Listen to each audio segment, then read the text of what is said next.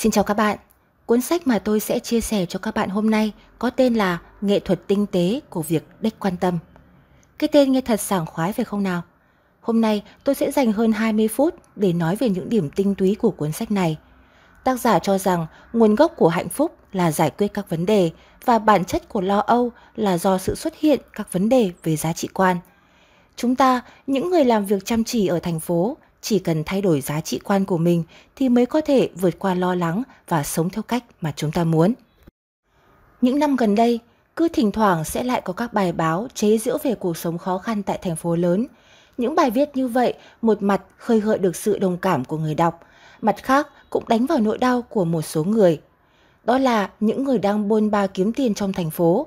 Một bên họ ấp ôm lý tưởng phí hoài tuổi thanh xuân, một bên lại ngẩn ngơ nhìn giá nhà tăng vọt, thở than về nỗi hoang mang trước tương lai mờ mịt. Âu lo cuồn cuộn trào dâng trong lòng. Nỗi nhọc nhằn của cuộc sống mưu sinh nơi thành thị và những trông tranh trong thời kỳ phấn đấu của tuổi trẻ dường như là một chủ đề không bao giờ cũ. Chúng không chỉ đằng đẵng dài dẳng mà còn chẳng hề có biên giới. Ví dụ như New York là đô thị giàu có và phồn hoa nhất nước Mỹ. Tuy nhiên, vào năm 2014, một báo cáo do Mỹ công bố lại cho thấy đây là thành phố có chỉ số hạnh phúc thấp nhất. Nguyên nhân khiến cho chỉ số hạnh phúc của rất nhiều người xuống thấp là sự trông tranh, áp lực, lo âu và không có được sự công nhận. Có khi, chính nhờ nỗi lo âu thường trực của người dân New York mà cuốn sách nghệ thuật tinh tế của việc đếch quan tâm mới trở nên nổi tiếng ở thành phố này đến vậy. Bởi lẽ, nó đã đưa ra hướng dẫn về lối sống cho mọi người để khắc phục những âu lo đó. Ngày nay, một bộ phận trong chúng ta đang phải đối mặt với một căn bệnh tâm lý phổ biến, đó là không còn cho rằng những trải nghiệm đau khổ là có lợi nữa. Căn bệnh đô thị hiện đại này chính là kẻ thù lớn của hạnh phúc. Cuốn sách nghệ thuật tinh tế của việc đếch quan tâm cho chúng ta biết rằng để đánh bại nỗi đau thì trước hết cần phải học cách chịu đựng nỗi đau. Cuốn sách này sẽ giúp chúng ta lựa chọn một cách lý trí hơn rằng đâu là điều quan trọng và đâu là điều không quan trọng trong cuộc sống và dạy chúng ta cách nói không với áp lực, phiền não và cách nhìn của người đời. Có được khả năng này, chúng ta sẽ không phải lo lắng về mọi thứ và tự mình tìm đến phiền não nữa.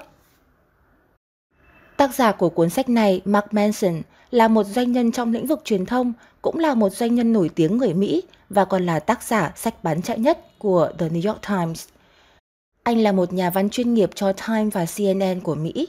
Anh đã từng đi du lịch khắp thế giới trong 7 năm liền và đăng các bài luận về các chuyến du lịch của mình trên Forbes và nhiều tạp chí khác.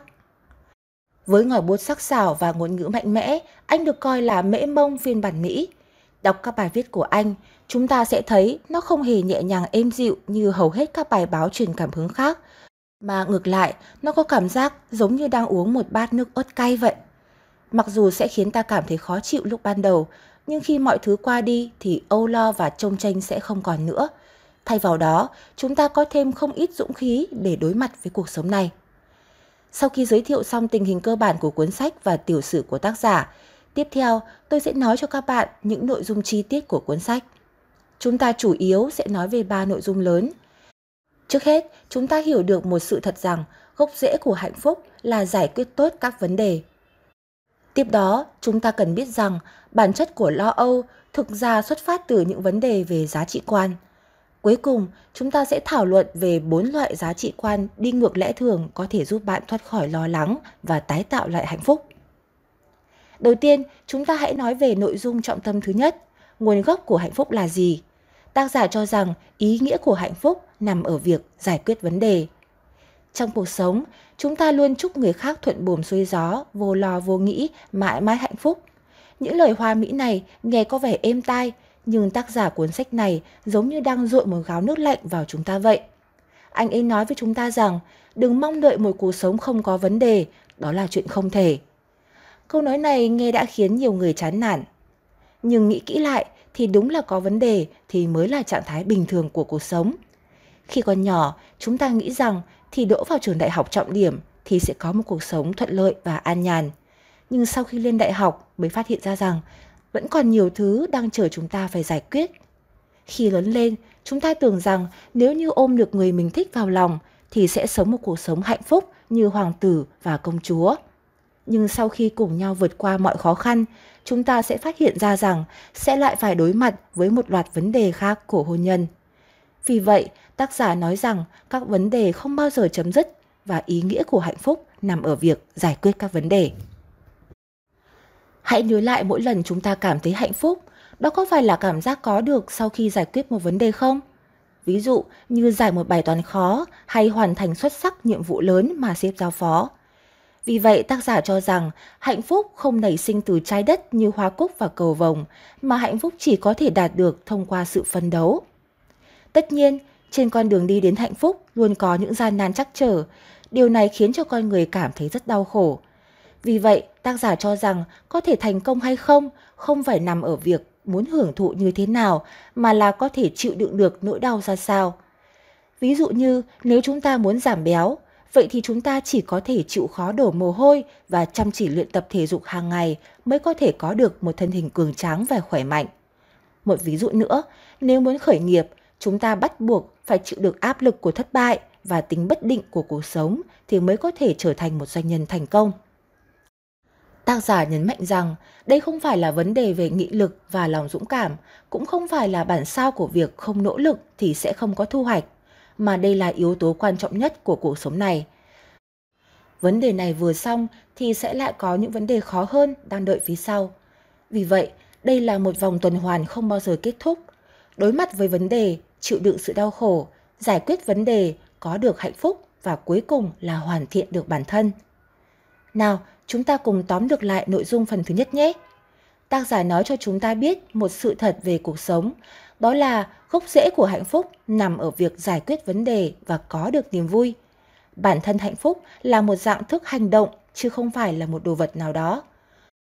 Muốn định hình lại hạnh phúc, trước hết chúng ta cần phải ngừng sợ hãi các vấn đề và sự đau khổ. Tiếp theo, chúng ta hãy nói về phần thứ hai, bản chất của lo âu là gì? Tác giả cho rằng lo âu chính là những vấn đề về giá trị quan. Vậy chúng ta phải lý giải điều này như thế nào? Trước tiên, hãy nhìn vào hai câu chuyện sau đây. Nhân vật chính của hai câu chuyện này đều là nhạc sĩ, một người tên là Dave Mustaine. Anh là nghệ sĩ guitar thuộc ban nhạc heavy metal Megadeth của Mỹ. Một người khác tên là Best, tay trống của ban nhạc The Beatles. Hai người ở hai thời đại khác nhau nhưng họ có cùng cảnh ngộ, đó là đều bị sa thải khỏi nhóm nhạc của mình mà không có bất cứ dấu hiệu nào báo trước. Bị người khác đuổi đi như vậy, trong lòng họ ắt hẳn sẽ không dễ chịu chút nào. Hai người đều đã phải trải qua những ngày tháng thật sự đau khổ. Sau đó, Dave Mustaine đã nghĩ thông suốt. Anh thề sẽ lập ra một ban nhạc nổi tiếng mới, khiến cho ban nhạc trước đây sẽ phải nhìn anh bằng một ánh mắt khác. Cuối cùng, điều ước của anh đã thành hiện thực. Ban nhạc mới mà anh thành lập tên là Megadeth đã trở thành một ban nhạc heavy metal huyền thoại. Ban nhạc đã bán được khoảng 25 triệu đĩa hát và đi lưu diễn khắp nơi trên thế giới. Cho đến nay, Dave Mustaine vẫn được coi là nhạc sĩ xuất sắc nhất trong lịch sử âm nhạc heavy metal. Quay lại với Best, anh đã không biểu diễn một vở kịch tự cứu lấy mình tốt như Dave Mustaine đã làm. Anh không trở thành một siêu sao quốc tế, cũng không trở thành triệu phú. Ngược lại, Best đã kết hôn, có con và sống một cuộc sống bình thường. Nghe tới đây, chúng ta có thể sẽ cho rằng Dave Mustaine đã quá thành công. Nhưng trên thực tế, nhiều năm sau, Dave Mustaine đã nói trong nước mắt rằng bản thân anh vẫn là một kẻ thất bại. Trong lòng anh, anh luôn là một người bị trục xuất bởi ban nhạc Metallica. Còn Best lại cho biết anh rất vui vì mình không dính líu với The Beatles nữa. Bởi lẽ, sau khi bị sa thải khỏi The Beatles, anh đã gặp được người vợ hiện tại của mình, rồi họ kết hôn, sinh con và có một gia đình thực sự êm ấm. Chúng ta có thể thấy sự tương phản giữa hai câu chuyện này sống động như thế nào. Vì thước đo của Dave Mustaine là việc không thành công bằng các nên anh cảm thấy bản thân mình là kẻ thất bại và sự lo lắng của anh cũng là do thước đo đó gây ra. Thay vào đó thì Best lại lấy một gia đình êm ấm và cuộc sống giản dị làm thước đo trong cuộc sống. Vì thế, anh đã trở thành một ông già khỏe mạnh và vui vẻ và có một cuộc sống thực sự hạnh phúc. Đây chính là giá trị quan của mỗi người mà tác giả đã nhắc đến. Nói một cách đơn giản, chúng ta định nghĩa sự thành công và thất bại như thế nào? Chúng ta đo lường bản thân và đánh giá người khác như thế nào? Một giá trị quan tốt sẽ dễ dàng giải quyết vấn đề, còn giá trị quan không tốt có thể sẽ lấy đi cuộc sống hạnh phúc của bạn. Vậy thì làm thế nào để phân biệt giá trị quan tốt và không tốt? Tác giả của cuốn sách đã đưa ra thước đo tiêu chuẩn. Cách gọi là giá trị quan tốt cần có 3 đặc điểm. Một là dựa trên thực tế, hai là mang tính xây dựng xã hội và ba là có thể kiểm soát trực tiếp được. Ở đây, tác giả đưa ra ví dụ về tính trung thực. Anh cho rằng trung thực là một giá trị quan tốt. Thứ nhất, nói sự thực là phản ánh hiện thực một cách tự nhiên, vì vậy nó phù hợp với đặc điểm dựa trên thực tế.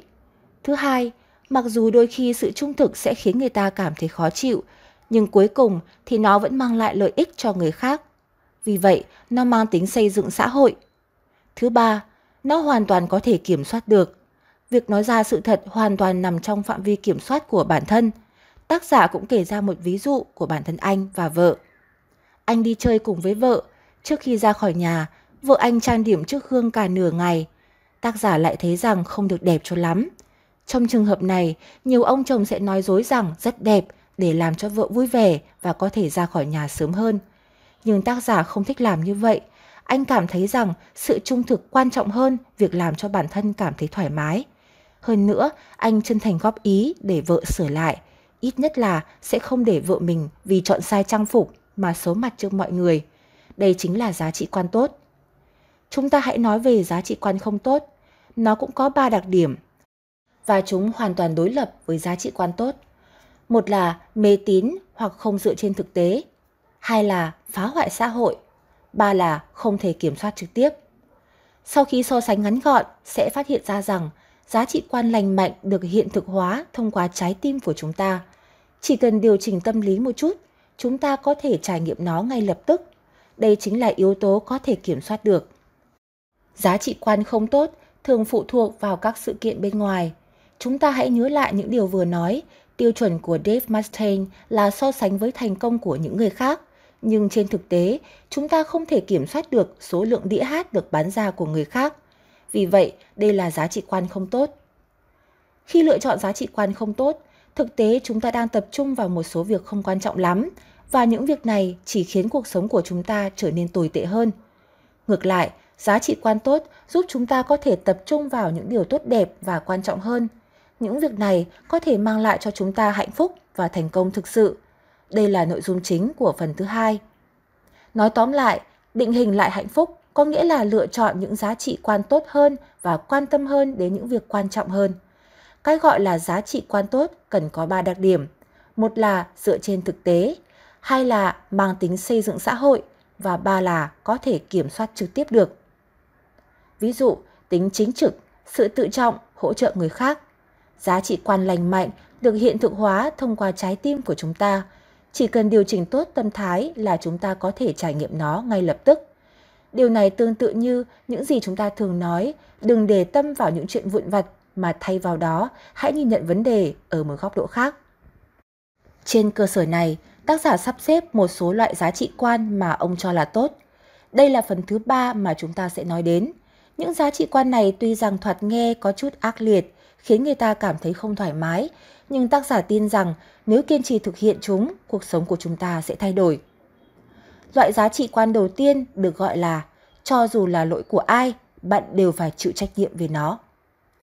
Khi nghe câu này, sẽ có một số người cảm thấy tủi thân.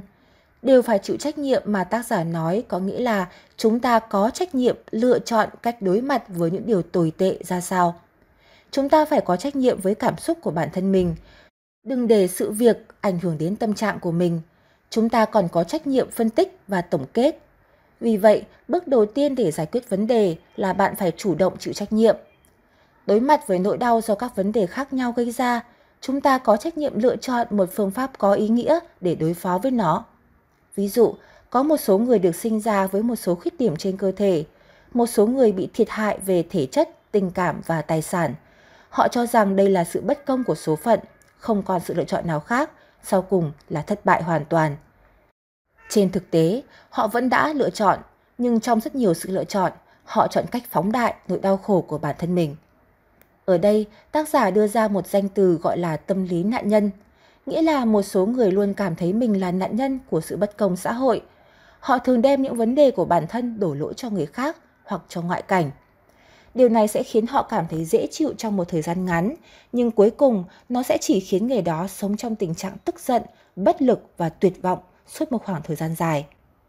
Trong cuốn sách của mình, nhà văn viết rằng giáo viên trung học của anh đã từng nói, khi gặp một vấn đề khó khăn, đừng chỉ ngồi ngây ngốc ở đó, hãy bắt đầu làm điều gì đó, ngay cả khi bạn không biết phải làm gì.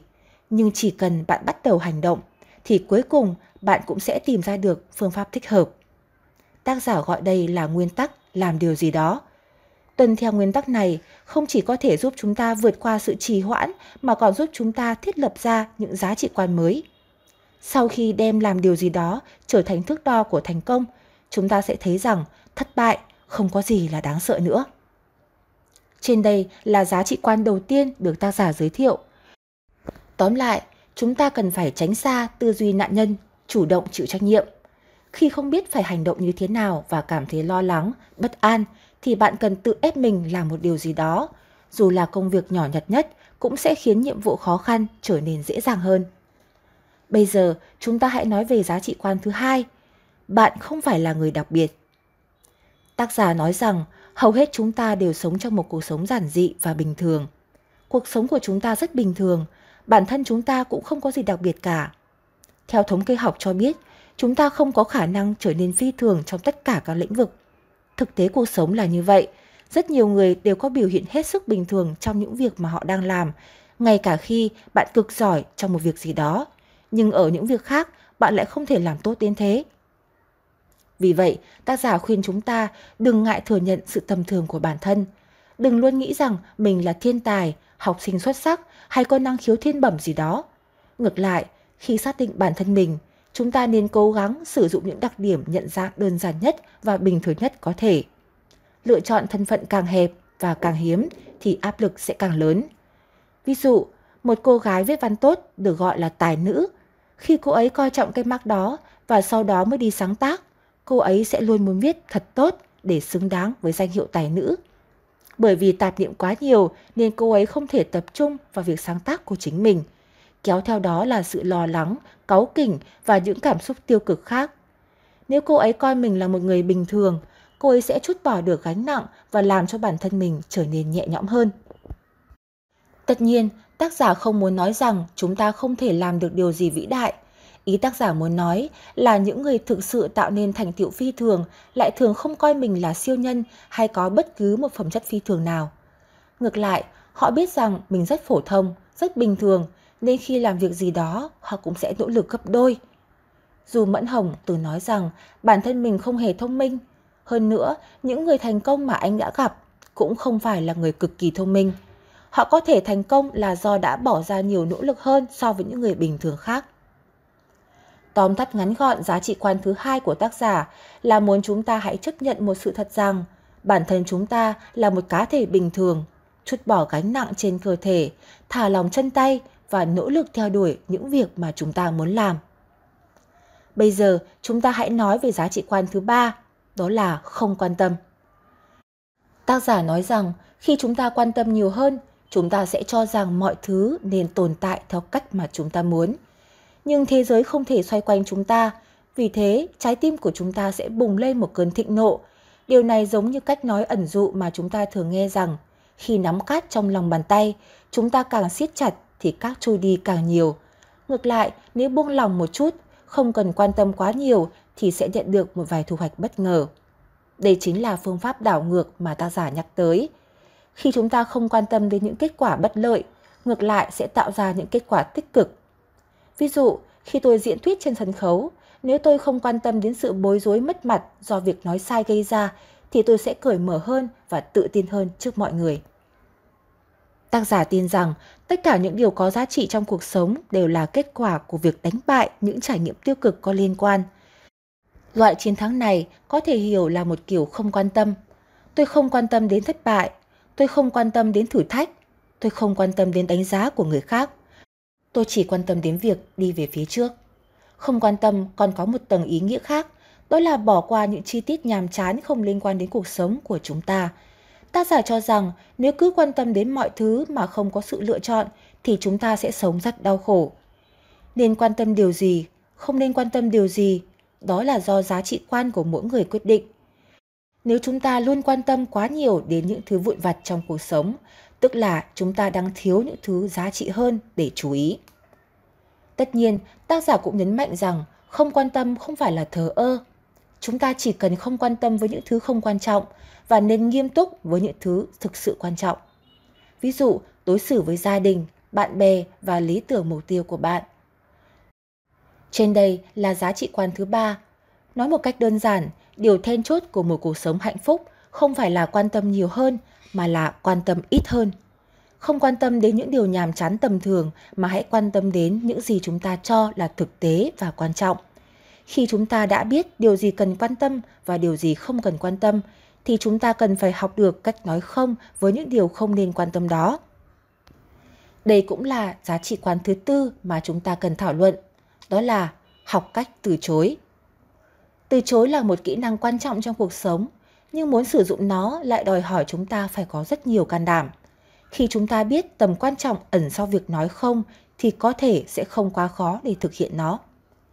Trước hết, nếu thực sự muốn làm tốt một việc, chúng ta phải đầu tư vào nó, nhưng thời gian và sức lực của con người là có hạn. Vì vậy, chúng ta cần từ chối một số sự lựa chọn khác. Những gì chúng ta từ chối sẽ cho thấy chúng ta là kiểu người như thế nào. Trên thực tế, nếu không từ chối bất cứ điều gì, bạn sẽ mất đi ý thức về bản ngã và sẽ trở thành cái mà chúng ta thường gọi là người cực tốt, không có nguyên tắc và không có giới hạn. Mặt khác, cuộc sống có rất nhiều cám dỗ và chúng ta luôn hy vọng có thể được trải nghiệm tất cả mọi thứ.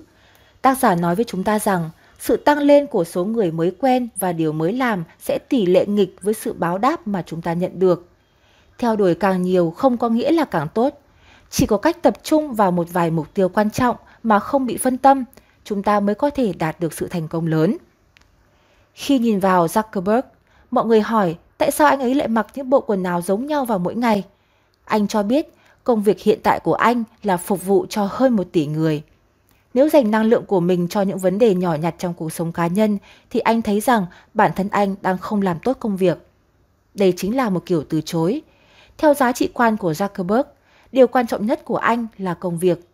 Vì vậy, anh từ chối dành thời gian quá nhiều để nghiên cứu về cách ăn mặc và trang điểm. Tất nhiên, tác giả không có ý nói mọi người không nên khám phá gì cả.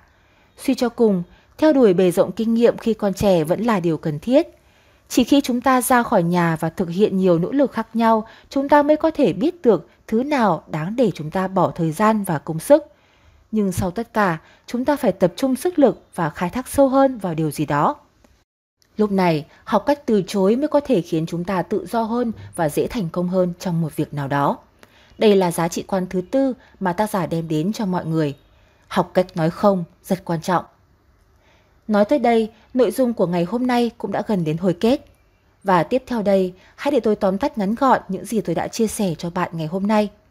Trước hết, cuốn sách này đưa chúng ta đến với sự thật rằng nguồn gốc của hạnh phúc nằm ở việc giải quyết vấn đề. Các vấn đề là quy luật của cuộc sống. Vì vậy, đừng sợ hãi và né tránh chúng. Hạnh phúc không tự nhiên sinh ra mà nó có được là nhờ vào sự phấn đấu của chúng ta – Yếu tố then chốt quyết định sự thành công và hạnh phúc của chúng ta không phải là chúng ta muốn có được sự hưởng thụ nào, mà là chúng ta có thể chịu đựng được những nỗi đau ra sao. Đây là bộ phận cấu thành cơ bản nhất của cuộc sống. Muốn định hình lại hạnh phúc, trước hết chúng ta không được sợ hãi trước các vấn đề và sự đau khổ. Tiếp theo, tác giả đã dẫn dắt chúng ta đến khám phá bản chất của sự lo âu. Lo âu là vấn đề về giá trị quan, chính là cách chúng ta định nghĩa thành công và thất bại – cũng như cách chúng ta đo lường bản thân mình và đánh giá người khác. Giá trị quan tốt sẽ giúp bạn dễ dàng giải quyết các vấn đề. Ngược lại, giá trị quan không tốt có thể tước đi cuộc sống hạnh phúc của bạn. Một tiêu chí đơn giản để đánh giá giá trị quan là nó có thể dựa trên thực tế hay không, nó có mang tính xây dựng hay không và liệu nó có thể được kiểm soát trực tiếp hay không. Giá trị quan lành mạnh phụ thuộc vào trái tim, chỉ cần bạn điều chỉnh tốt tâm thái là có thể trải nghiệm ngay. Giá trị quan không tốt thường dựa vào những thứ bên ngoài và nằm ngoài tầm kiểm soát của bạn. Ví dụ, chúng ta định nghĩa thành công là có được sự quan tâm của người khác, nhưng việc người khác có quan tâm đến chúng ta hay không nằm ngoài tầm kiểm soát của chúng ta. Có được giá trị quan tốt sẽ không dễ bị quấy dày bởi những điều vặt vãnh. Thay vào đó, chúng ta có thể tập trung vào những thứ quan trọng hơn như gia đình, bạn bè, mơ ước, mục tiêu, vân vân. Những điều này có thể mang lại cho chúng ta hạnh phúc và thành công thực sự. Phần thứ ba là sắp xếp các loại giá trị quan mà tác giả cho là lành mạnh. Giá trị quan thứ nhất, cho dù là lỗi của ai, chúng ta đều phải chịu trách nhiệm về nó. Ngay cả khi chúng ta không sai, chúng ta vẫn nên có trách nhiệm với cảm xúc của mình và không để những cảm xúc tiêu cực ảnh hưởng đến tâm trạng của chúng ta. Chúng ta phải tránh xa tâm lý nạn nhân, tâm lý luôn cảm thấy rằng thế giới này mắc nợ bản thân, đem mọi vấn đề của bản thân đổ lỗi cho hoàn cảnh. Giá trị quan thứ hai, bạn và tôi đều là người bình thường. Đừng luôn bị ám ảnh bởi sự độc đáo và khác biệt. Chúng ta nên xác định bản thân bằng những đặc điểm nhận dạng bình thường nhất có thể. Lựa chọn thân phận càng hẹp và càng hiếm thì mối đe dọa và áp lực càng lớn. Hãy chút bỏ gánh nặng trên người, sau đó bạn có thể thả lỏng tay chân để làm những việc mà mình muốn. Thứ ba là nắm vững nghệ thuật không quan tâm. Tác giả nói với chúng ta rằng không quan tâm tức là coi thường những thử thách khó khăn nhất trong cuộc sống và tiếp sau đó là hành động không do dự. Ngoài ra, còn phải bỏ qua những vấn đề nhỏ nhặt không quan trọng đối với cuộc sống của chúng ta và đi theo ý nghĩa của chúng ta, nỗ lực tiến về phía trước. Điều then chốt của một cuộc sống hạnh phúc không phải là quan tâm nhiều hơn mà là quan tâm ít hơn và quan tâm đến những điều thực sự quan trọng. Điều thứ tư, đó là chúng ta cần hiểu rằng từ chối là một kỹ năng sống. Bằng cách từ chối một số lựa chọn và sự can thiệp, chúng ta có thể dành nhiều thời gian và năng lượng hơn để làm những gì mà chúng ta thực sự muốn làm. Khi chúng ta tập trung vào một vài mục tiêu quan trọng, chúng ta sẽ không những không còn cảm thấy trông tranh, lo lắng và bất an nữa, mà ngược lại có thể đạt được sự thành công lớn nhất. Trên đây là nội dung chính của cuốn sách này. Sau khi nghe những gì tôi vừa chia sẻ, chúng ta có lẽ cho rằng giá trị quan mà tác giả nói đến có phần hơi cực đoan. Tất nhiên, chúng ta cũng không nhất thiết phải chấp nhận nó hoàn toàn. Một số người cũng có ý kiến phản đối, nhưng những điều này không ngăn cản nó trở thành một cuốn sách cẩm nang thiết thực để điều trị chứng lo âu.